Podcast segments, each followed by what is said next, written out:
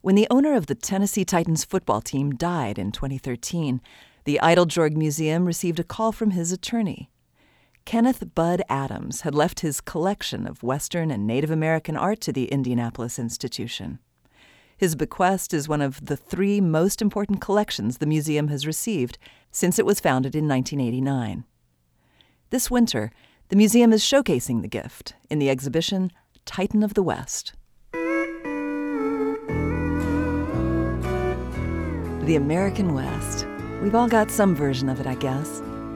He was my first and last real cowboy. There are plenty of cowboys and Indians on view in the Titan of the West show at the Eiteljorg Museum in Indianapolis.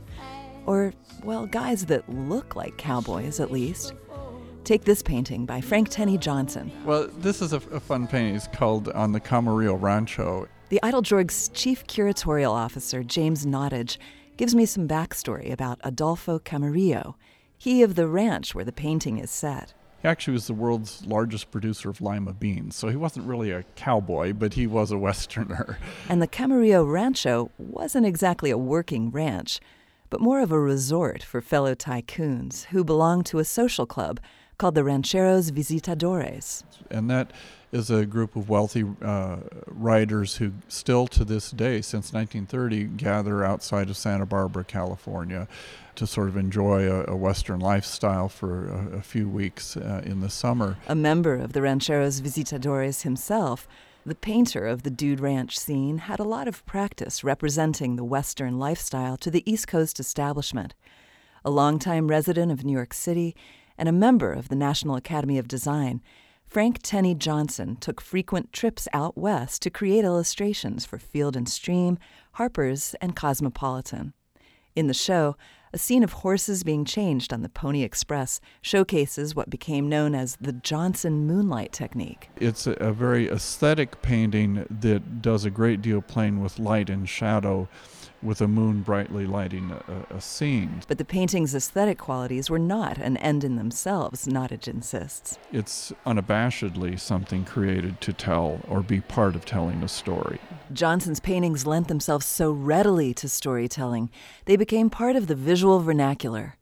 The rights to one of the paintings on view were sold to a calendar company, as were those to many paintings by E.I. Couse, whose images of classical looking Native American figures in monumental landscapes were used for tourism. Uh, this painting, done in 1919, which he exhibited at the National Academy that year, uh, was purchased in 1926 from him by the Atchison, Topeka, and Santa Fe Railway. Mm-hmm and was specifically used to promote the, the chief uh, locomotive that served tourism in the Southwest. A painting by W.H.D. Koerner hanging nearby was used to illustrate one of Zane Grey's novels.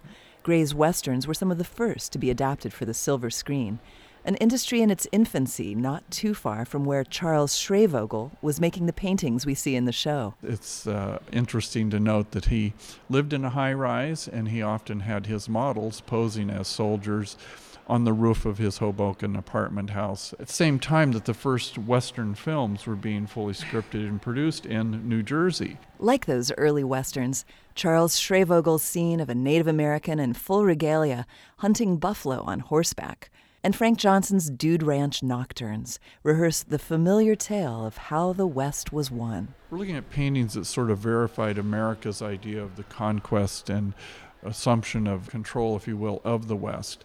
These are sorts of works that freeze the West in time in some ways and native cultures. But in this exhibition, the painters don't get the last word in the story of the West and its native people. And the counterpoint to that in this collection, wonderfully, is the everyday objects of the same people that demonstrate that they're still with us. The collection showcased in this exhibition is that of Kenneth Bud Adams, whose name might be better known to sports fans than museum goers. Bud Adams is best known to the general public because of his ownership, I think, of the Tennessee Titans football team. One of the founders of the American Football League and founder of the Houston Oilers.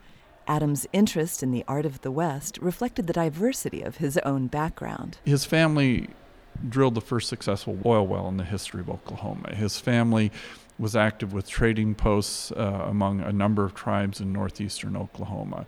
His family from uh, the 1830s to the present has maintained its ties as a part of the Cherokee Nation. That's right. Bud Adams, owner of the Tennessee Titans, was an enrolled member of the Cherokee Nation.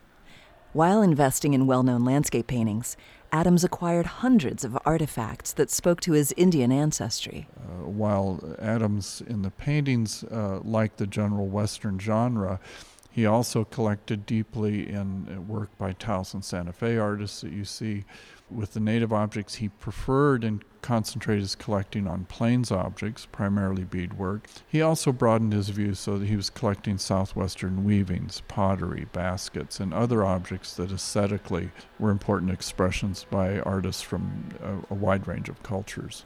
Upon Adams' death in 2013, the Eiteljorg staff learned with some astonishment that the businessman had given the museum his 400 piece collection of native objects and Western themed paintings by the likes of Albert Bierstadt, Frederic Remington, and Thomas Moran. In terms of quality and the importance of the individual pieces, the total gift is one of the most important in our history. From among the 400 pieces, a team of four curators, two of them Native Americans, selected the 60 paintings and 90 cultural artifacts on view in Titan of the West to explore themes of identity. The paintings uh, speak rather loudly about American identity related to the West. Uh, whereas young Native scholars can speak more eloquently using the Native objects to talk about Native national identity, Native tribal identity, Native personal identity. So, while painters like Frank Tenney Johnson and Charles Schreyvogel helped romanticize the American West to such an extent that factories are still cranking out shirts with pearl snaps.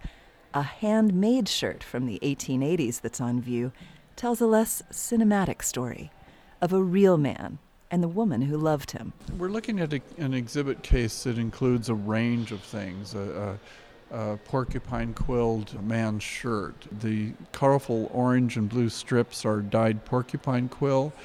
But this was a tremendous work of art that was created by a, a, woman for a man and her family that is really an expression of that man's personal identity. It, it's, it's as much about him as it is about being a shirt, if you will. So it, and it's one of the really beautiful examples of a shirt like this, a, a very high art form produced by uh, women artists in the upper Missouri, women of the Mandan, Hidatsa, and Arikara tribes a type of shirt that was so much appreciated that it was traded for by other tribes at the time. Putting objects used in daily life next to paintings not only creates an aesthetic equation among the pieces in Titan of the West, it allows different kinds of stories to be told by different tellers at the same time. A painting by Frank Tenney Johnson of, of Sioux people in the Dakotas, uh, done in the 1930s, is a storytelling painting about the American Indian.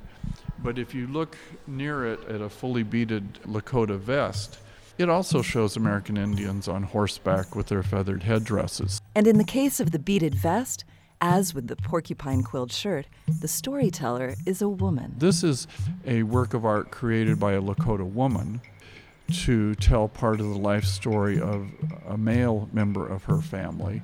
Life stories long underrepresented in American history are told by other pieces in the show. Things that you see, like a girl's dress or a beaded baby bonnet or a cradle board, these are expressions of something real in the lives of these people, but they're also an expression of resilience among these people. These being objects done at the same time when children were being forced from their families to go to boarding schools and their fine outfits were taken away from them, their hair was cut, they were forced not to speak their native language.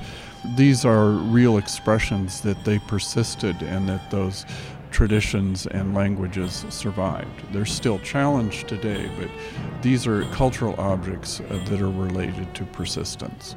The inclusion of these expressions of persistence was a critical curatorial choice. Standard history has foregrounded a different tale of persistence the white man's struggle to settle the frontier. One of the most recognizable works of art in the exhibition speaks to that narrative. It's an important Frederic Remington painting that was done in 1893. It's a classic portrayal of a cowboy on a wildly bucking bronco. It's this sort of symbolic expression of the, the white man overcoming and, and controlling nature. Considering the painting in the context of American history, however, yields some irony about the timing of that message.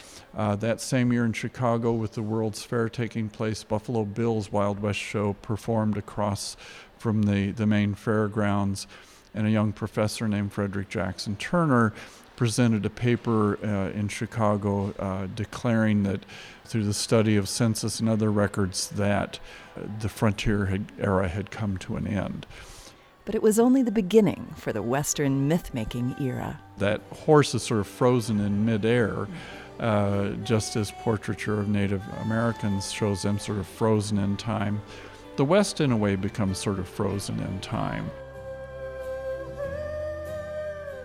One of the neat things I like about the idea that this collection was given by a Native American a Westerner who identifies with the West is that he himself demonstrates that Native people and the West are both alive today.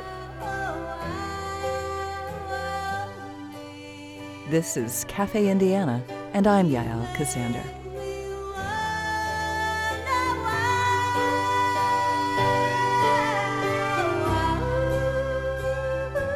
The Kenneth S. Bud and Nancy Adams collection of Western and Native American art is on view in Titan of the West at the Eiteljorg Museum until February 5th, after which time the artworks will be incorporated into core galleries throughout the museum.